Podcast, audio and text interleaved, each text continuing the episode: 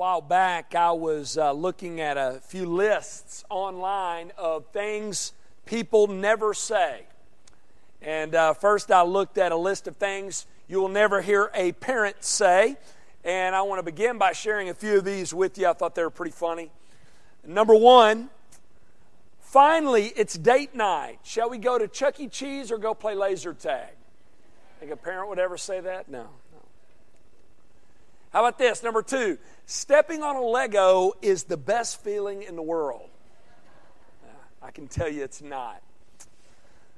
Uh, how about this? Number three, when, when, you think about it, Disney World is quite affordable. I don't think so. I, I also uh, looked at a list of things no true sports fan ever says, and y'all sports fans in here can let me know if these are correct. How about this? Number one, excuse me, waiter, could you change the channel? I don't think anyone in here is watching Monday Night Football. No? I don't think you would hear that. Uh, how about this one? I don't care if we win, I just want our guys to try hard. No. How about this? Number three, free tickets to see my favorite team play? Uh, pass, I'll just watch the uh, highlights on Sports Center. Wouldn't hear that, would we? No, no. Never hear true sports fans say that? Well, this morning we are going to learn that there are certain things that you will never hear God say in His Word. If you have your Bibles, turn to Acts chapter 18. We are looking at Paul in transition this morning as we continue our sermon series through Acts entitled To the Ends of the Earth. Today we're looking at uh, the end of Paul's second missionary journey to Antioch. He's going back to Antioch, and then we're going to look at him go back out again and start his third missionary journey. And next week, we're going to look at the ministry of Aquila and Priscilla and Apollos in Ephesus at the end of the chapter. And as we look at these two passages of Scripture, I want to highlight for you what we observe as we look at this story of things that you will you will never hear God highlight. You'll never see God highlight. You'll never hear him say in his word as we look at this passage. Here's the first thing. The first thing you will never hear God say in his word is this. Number 1 my work depends on you. You'll never hear him say that Though God's book, His kingdom story, is, is filled with great men and women who have done great things for God, God's work is not, nor has it ever been contingent upon, does it hinge upon any one particular person. His work is not on our shoulders. And Paul is no exception to this. Look at verse 18 of Acts 18. After this, Paul stayed many days longer and then took leave of the brothers and set sail for Syria, and with them Priscilla and Aquila.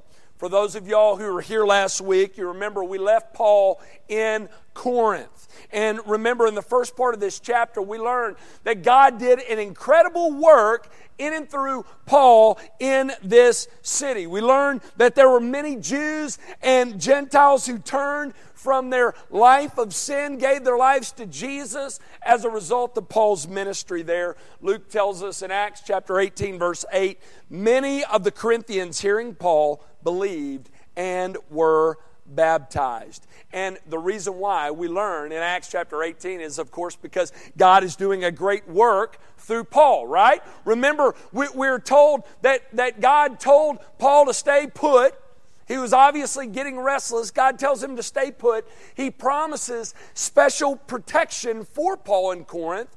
And he does that because he wants Paul to continue in the ministry in this city. And God uses Paul to do great and mighty things. And he told him that he would.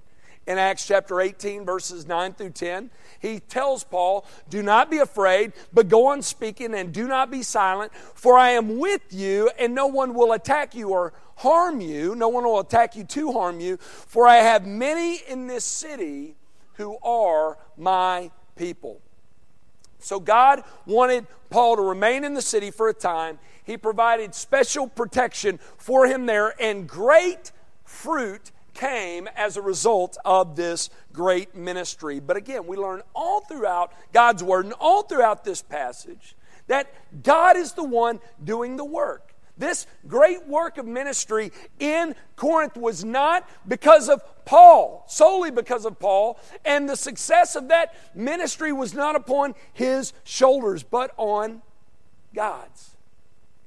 Though God used Paul in great and mighty ways, he is the one who brought the increase. Paul says this in 1 Corinthians chapter 3 verse 6 by the way. He reminds the Christians at Corinth when I was with you, I planted. When Apollos, the great Apollos, was with you, he watered. But who gave the growth? God. God gave the growth. Well, we learn in the first part of verse 18 that Paul and Aquila and Priscilla eventually leave Corinth. But they leave a solid church there a solid, thriving church that continues on. Now, was everything smooth sailing for the Christians at Corinth? We know that they weren't, right? For those of y'all that can remember my sermon series through 1 Corinthians, the title of that series was Paul's Message to a Messy Church. The Christians at Corinth were a mess. They, they over time, they got into all kinds of, of issues and had all kinds of problems and, and we learn that God eventually sends Apollos to them. We'll learn about Apollos, more about him next week. And he also sends others, and he has Paul send them letters to straighten them out. But we must not forget that, that Paul was not the reason, Apollos was not the reason for the success in Corinth. Paul said that. It's God. God's the reason. He is the one working in and through them. And this is so very important for us to remember as well, believers. This work, the work of ministry, is not on my shoulders, it's not on your shoulders, but on God's. He is the one who brings the growth. He doesn't need you or me or anyone else to do this work, but He wants us. And He has chosen to use us in great ways for him to advance his kingdom and for his glory. And as I said a while back, this is a brilliant work that God does because the fact that he wants us and has chosen to use us and calls for us to be his witnesses, that keeps us busy faithfully serving him, right? But the fact that He is the one who brings the growth keeps us humble as we do so. See, that's a brilliant work from God. Paul served the Lord in this way. He knew that the success of God's work was not on him, which is why when he knew it was time for him to move on, he did so. He didn't hesitate. He didn't worry about the work he was leaving behind because he knew that God was in it. Paul knew that if God's work was on his shoulders, the ministry is sunk. And the same is true of us. God isn't in it. Doesn't matter who's a part of it. It doesn't matter how hard we strive. It doesn't matter the work we put in. Nothing fruitful will come from it if God is not in it. So, the first thing God will never tell us, He'll never say, is this work, my work of ministry, is dependent upon you. He's going to accomplish what He is willed to accomplish, folks, with or without us. He'll do it through our obedience, but He'll also do it through our disobedience. Listen, I want you to get this. The question has not, nor will it ever be, whether or not God is going to succeed in ministry. The question is whether or not you and me are going to be one of the faithful. That's the only question. I don't know about you, but I want to be one of the faithful. How about you? Here's the second thing you'll never hear God say. Number two. This is important. I am more concerned with what you do for me publicly than the way in which you live for me privately. You'll never hear God say that. Believers, though God wants you here at this church studying his Word alongside His people. And He wants you plugged into this church. And He wants you serving those in the church through the ministries of the church. And wants you reaching out to others in your homes and in your communities and in your workplace. He is just as concerned with who you are before Him when no one else is looking. Do you realize that? He is just as concerned with how devoted you are to Him in private when no one else is watching. In fact, in those moments, that's who you really are. Do you know that? It's true. A great Puritan writer and thinker, theologian, and teacher, John Owen, once said this about pastors, but it applies to us all. He said, A minister may fill his pews, his communion roll, the mouths of the public, but what that minister is, on his knees in secret before God Almighty, that he is, and no more. Well said. Paul was in public before God and men what he was in private before God alone. Look at where we see this. Verse 18 again. After this, Paul stayed many days longer and then took leave of the brothers and set sail for Syria. And with them, Priscilla and Aquila.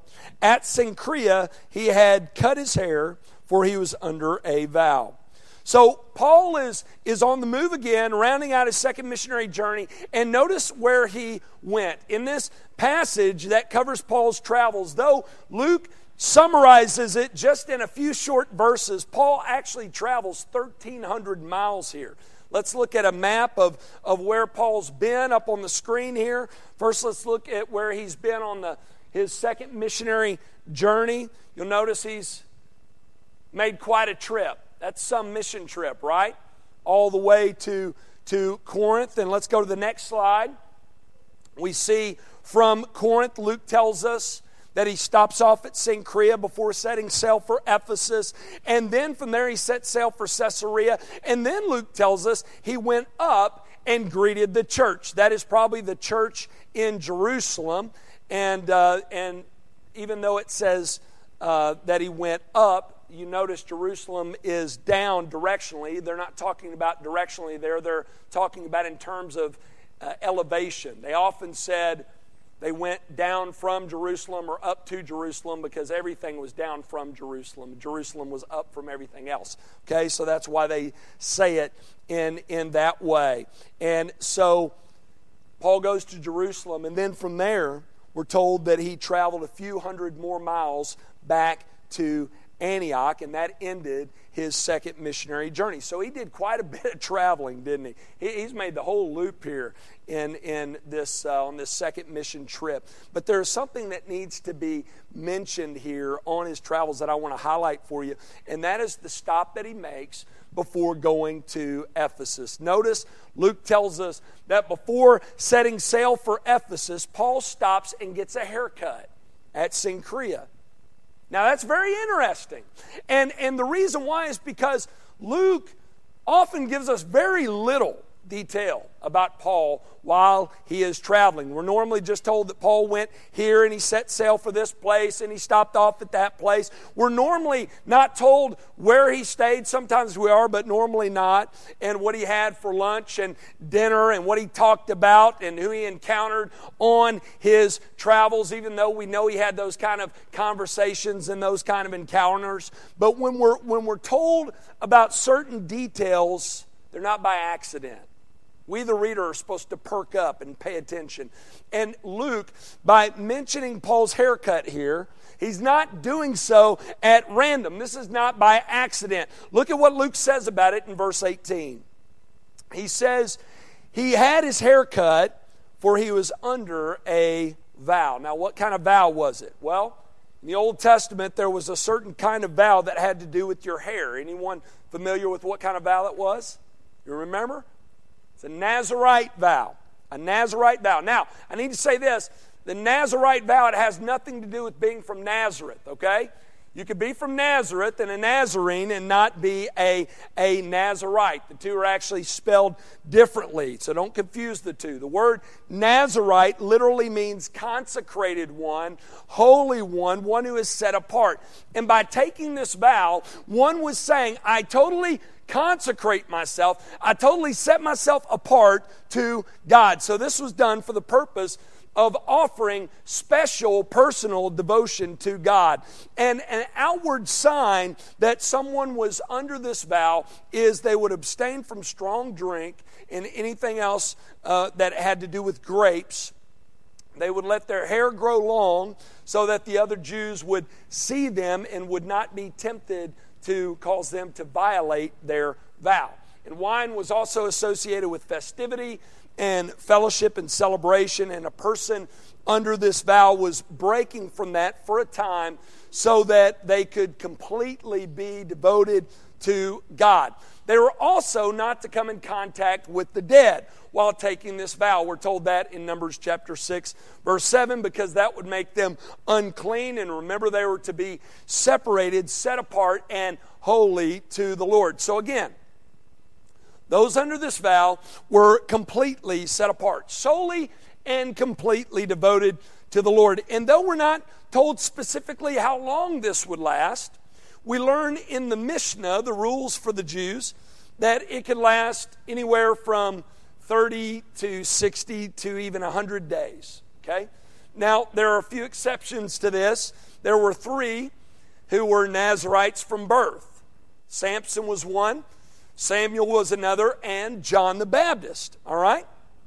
For more on this, you can uh, look at Numbers chapter 6. All right? Explains it in greater detail.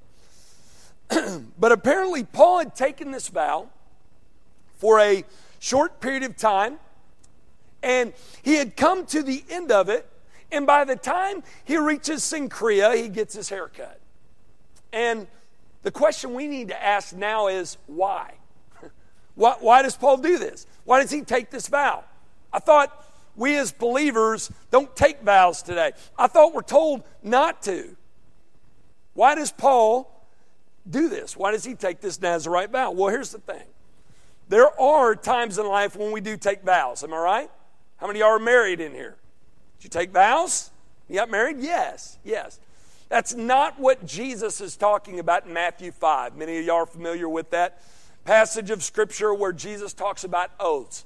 What Jesus is talking about there is he's talking about the legalistic practice of God's commandments, all right? Oftentimes, when Jesus taught about the commandments of God, he increased the requirement. And that's definitely what he's doing there. There were, there were some who believed in Jesus' day that you only really had to take, tell the truth when you had made an oath, okay?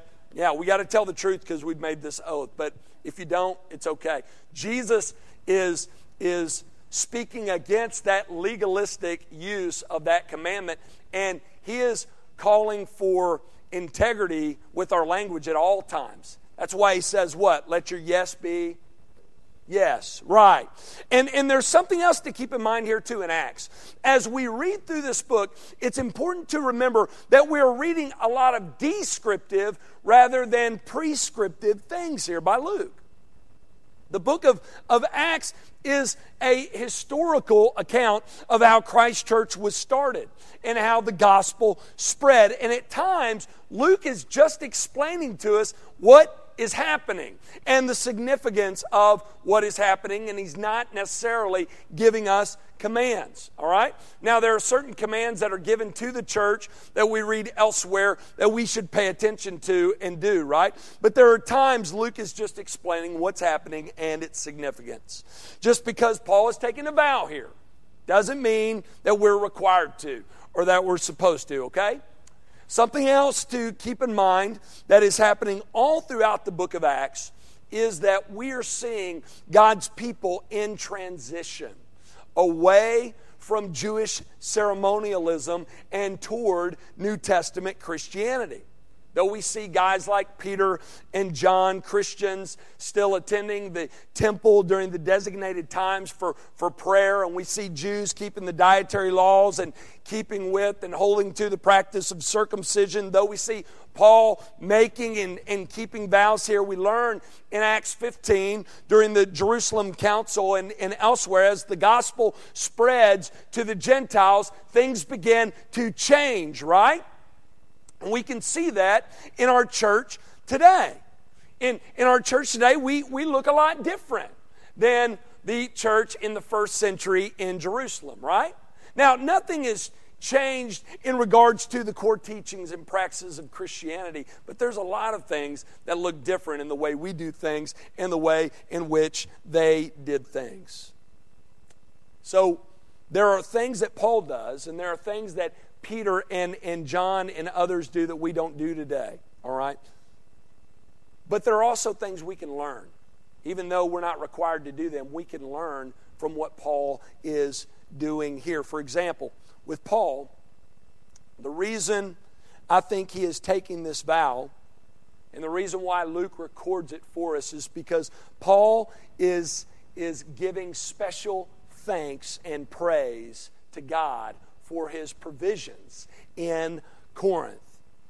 I have several reasons for thinking this. One, I, I read about that the Nazarite vow was, was often taken to show a special way of, of showing thanks to God for providing extraordinary deliverance and provision for his people. It was a way for his people to show thanks to God for providing protection and care and blessing in a special way. And we know that because Paul gets his hair cut before setting sail in Ephesus at Cenchrea, we know that Paul took the vow when?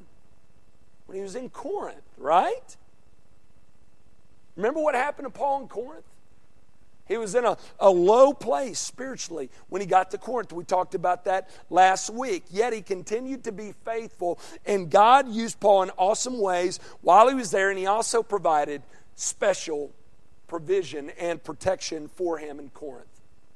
God protected Paul. He promised to be with them. He did not allow anyone to attack him or harm him. So Paul probably takes this vow and he devotes himself to God in this special way to show his great appreciation for this special provision. And I know that's a long, long, long side note about vows and why Paul took his vow, but I believe that Luke mentions it here for us to remind us of Paul's personal devotion to the Lord.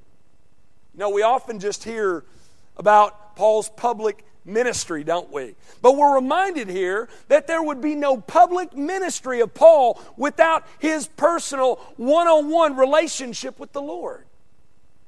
Paul's personal devotion to the Lord enabled him to be publicly devoted to Him and to His people and to His ministry. Folks, God is not just concerned about what you do for Him publicly. He is concerned with that, but He is also concerned with the way in which you live for Him in private. Who are you when no one else is around? Boy, that's a great question to ask. Who are you when it's just you and God alone? Let me make your toes really sore. Who are you in here? And who are you in here? So you'll never hear God say, my, my work is dependent upon you. You'll never hear Him say, I'm more concerned with what you do for me publicly than the way you live for me privately. The third thing you'll never hear God say is, There's only one type of person that I can use for my kingdom work. You don't get too far into God's Word before you start seeing that that's completely false, right? God uses all kinds and types of people in His kingdom story men and women, the lowly and the prestigious, educated and uneducated, the rich and the poor. Again, His work is not contingent, it's not dependent upon any one type of individual. And oftentimes in God's Word, when one dies, God raises up another one, and oftentimes that person is completely different from the person before. Yet His work continues. Look at verses 19 through 21.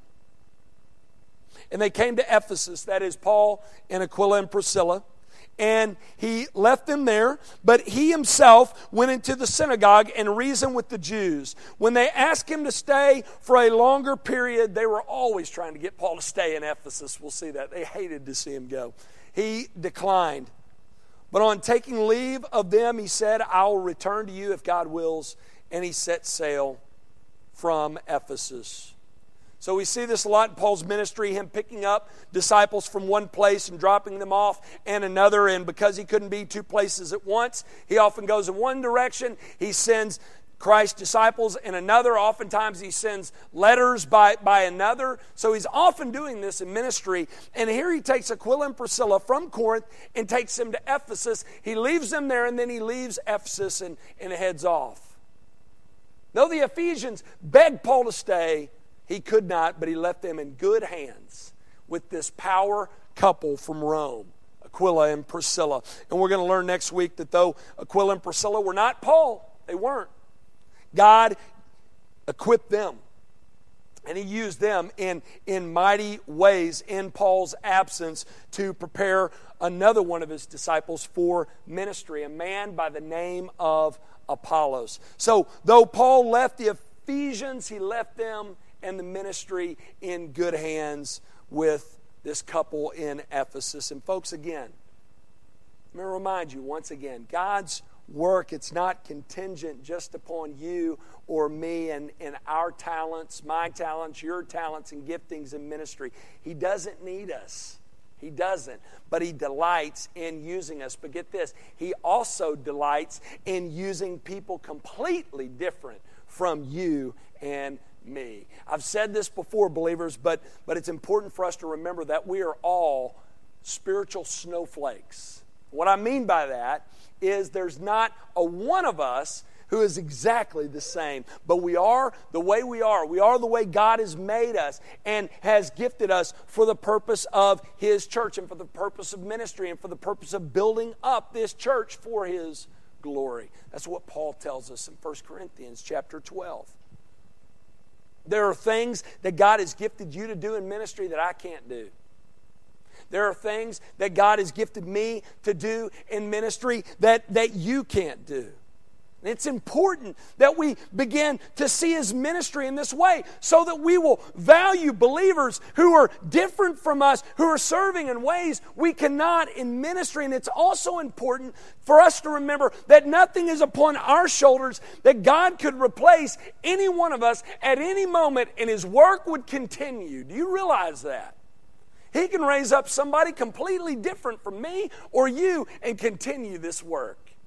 It's very, very important that we keep this perspective. This perspective keeps us faithful because we know what God's called us to do, but it also keeps us humble, serving faithfully and humbly in God's church. There's another thing here that we see. God would never say, and that is this you don't need my people. You don't need my people. Though we think at times we don't need God's people, God never says that. In fact, He says the exact opposite. Look at verse 22. When he, Paul, had landed at Caesarea, he went up and greeted the church and then went down to Antioch. We, we said last week that this second mission trip of Paul's had been an incredibly wonderful, extremely difficult, tremendously fruitful, and enormously challenging trip. It was a trip of spiritual highs and, and lows. And though Paul and Silas saw great fruit, for example, and saw a, a great church planted in, in Philippi, for example, you remember what happened after that? After they started that great work and God started doing a great work in Philippi, they were beaten and they were thrown into prison. They then saw Jews and Gentiles come to Christ in Thessalonica, and you remember what happened after that? A group of non believing Jews got people in the city riled up and chased them out of town, and they went on to Berea. And they saw a great response in Berea, but you remember what happened after that? The non believing group from Thessalonica came to Berea and they stirred up the non believers there. And then Paul went on to Athens and he preached the gospel there, and he saw many respond in faith. But you know what happened also? There were some who wanted to hear more, but there were others who mocked and rejected. And then Paul goes on to the wicked and vile city of Corinth. And though two leaders from the synagogue are plucked out by God, they make Christ their Lord and begin to serve in the church there, and a solid church is started there, there were others who rejected Paul's message. And the Jews brought him before the proconsul in Achaia. But God provides special protection from Paul there, and he ministers there for a time, and then he takes off on a 1,300 mile trip, most mostly by sea through Ephesus and on to Caesarea and finally to Jerusalem. And then he travels from there hundreds of miles to Antioch. And I imagine by the time he gets to Antioch, Paul is wiped. Don't you? Wouldn't you be? Not tired of ministry, but definitely tired from ministry. He's wiped out emotionally and physically. And we're told at the end of his first missionary journey, he spent no little time with the disciples in Antioch. And we're told in Acts chapter 18, verse 23, that Paul spent quite a bit of time with them again. Why? He needed God's people. He needed God's people to be filled up. He needed God's people to sharpen him and pour into him and minister to him. Paul needed to be ministered to. Did you know that? He did. He needed God's people. And we said this last week. If Paul needed God's people, we need God's people. Desperately, we do. And I also said last week that this is tough for, for us to grasp because we're Americans, right? We, we've been taught that we're to be independent. We're to rely upon no one or nothing. And we apply that to our spiritual life. We believe that my spiritual life, it's all about me and God and no one else. When I go through tough times, I'm just to pull myself up by my own bootstraps and continue on. This Christian life on my own, that is not the example we see in Scripture at all from Paul or any others. Believers, we need each other. Maybe you're here and you're going through a difficult time spiritually. You don't know where to turn, what to do. I said this last week. This is the right place for you to be. Look around this room. You need the people in here. You need your brothers and, and sisters in Christ for wisdom and direction and for courage and for comfort and for strength. You will never hear God say, You do not need my people because you do. You do. One last point, then we got to stop. Another thing you'll never hear God say this is a big one. Hang on with me. Discipleship is not all that important. You'll never hear God say this. Look at verse 23. This is the beginning of Paul's third mission trip. And where does he go first? Look at it with me, verse 23. After spending some time there at his home church in Antioch, Paul departed and went from one place to the next through the region of what? What does it say? Galatia and Phrygia, strengthening all the disciples there. Paul went back to the same place where he had been on his first mission trip and on his second mission trip. And Luke lets us know why he went to strengthen all of the disciples there. Again, we've, we've talked about this at length already.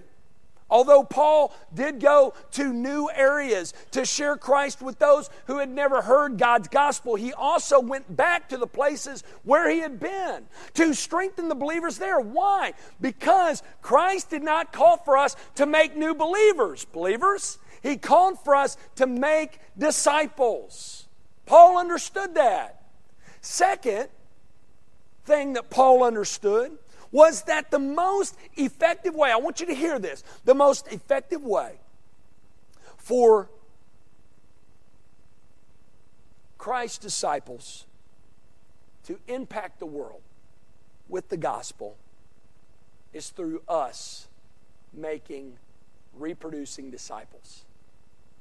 That's so very important the most effective way to impact the world for Christ is to reproduce disciples who will in turn reproduce disciples, who will in turn reproduce disciples, who will in turn reproduce disciples. That's the plan that Christ had in mind. That's why our mission statement says what it does. We didn't just pull it out of thin air. And that's why our mission statement doesn't stop with the escort. Though we want to see non believers escorted to Christ, we also want to see them established in truth and equipped for ministry so that they will in turn reproduce reproducing disciples, so that they will go on and reproduce reproducing disciples, so that God's kingdom can grow and advance exponentially. That's the plan. If we would invest in that, if we would truly value that, we could make a huge impact in this community and beyond if we would commit ourselves to reproduce, reproducing disciples. Paul did. That's why he went back and back and back through these same places to strengthen the believers so that they would go and do likewise. Now, first things first, before you can do that, you have to first be a disciple.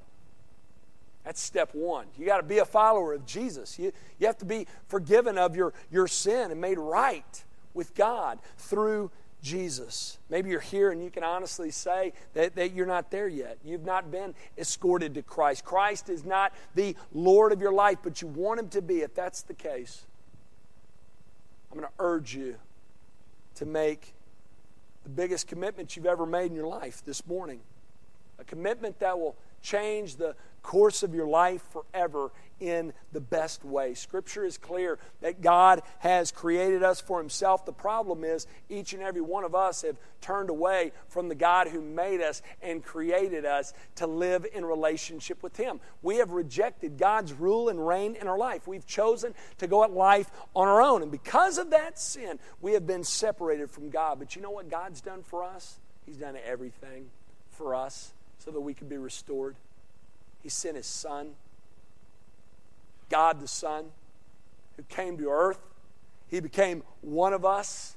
He lived for us. He fulfilled all righteousness in our place, and He also went to the cross. He laid His life down for us. He died as our substitute and sacrifice, and He took His life back up again. He was raised for us so that we, through Him, through trust in Him alone, could be forgiven of sin and made right with God so that we could have life in Jesus. God did this for us. Christ accomplished this work for us. And if you're here this morning and you have yet to give your life up and over to Jesus, that's, that's what's required of you. That's what God commands of you to repent, to forsake your sin, and to give over the reins of your life to the Lord Jesus.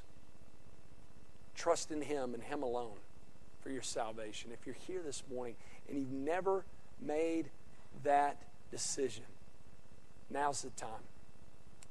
It's the only time you are promised to have is right now. So I urge you, if you have not, make Christ your Lord today. Let's pray.